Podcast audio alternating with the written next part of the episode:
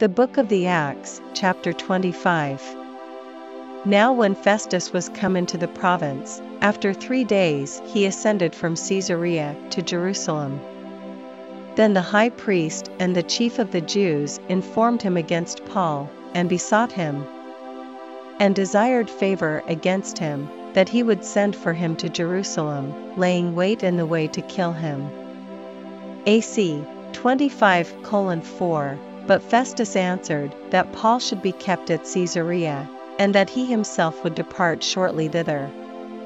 Let them therefore, said he, which among you are able, go down with me, and accuse this man, if there be any wickedness in him. And when he had tarried among them more than ten days, he went down unto Caesarea, and the next day sitting on the judgment seat commanded Paul to be brought.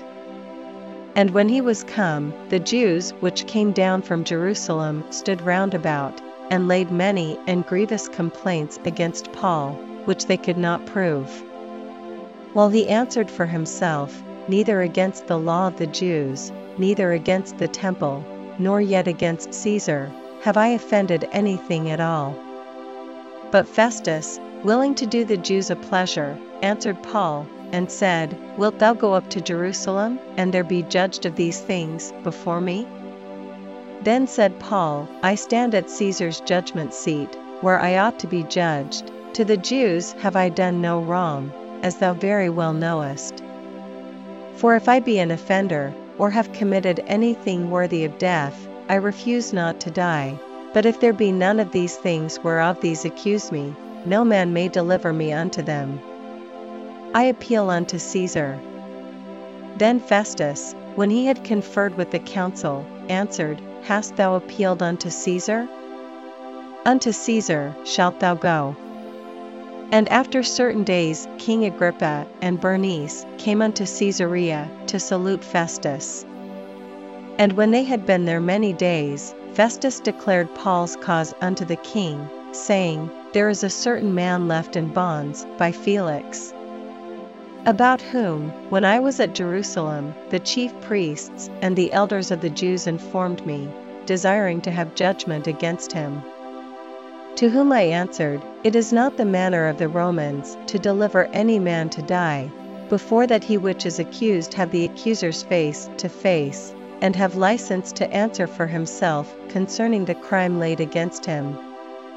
Therefore, when they were come hither, Without any delay on the morrow I sat on the judgment seat, and commanded the man to be brought forth. Against whom when the accusers stood up, they brought none accusation of such things as I supposed. But had certain questions against him of their own superstition, and of one Jesus, which was dead, whom Paul affirmed to be alive. And because I doubted of such manner of questions, I asked him whether he would go to Jerusalem, and there be judged of these matters. But when Paul had appealed to be reserved unto the hearing of Augustus, I commanded him to be kept till I might send him to Caesar. Then Agrippa said unto Festus, I would also hear the man myself. Tomorrow, said he, thou shalt hear him. And on the morrow, when Agrippa was come, and Bernice, with great pomp, and was entered into the place of hearing, with the chief captains, and principal men of the city.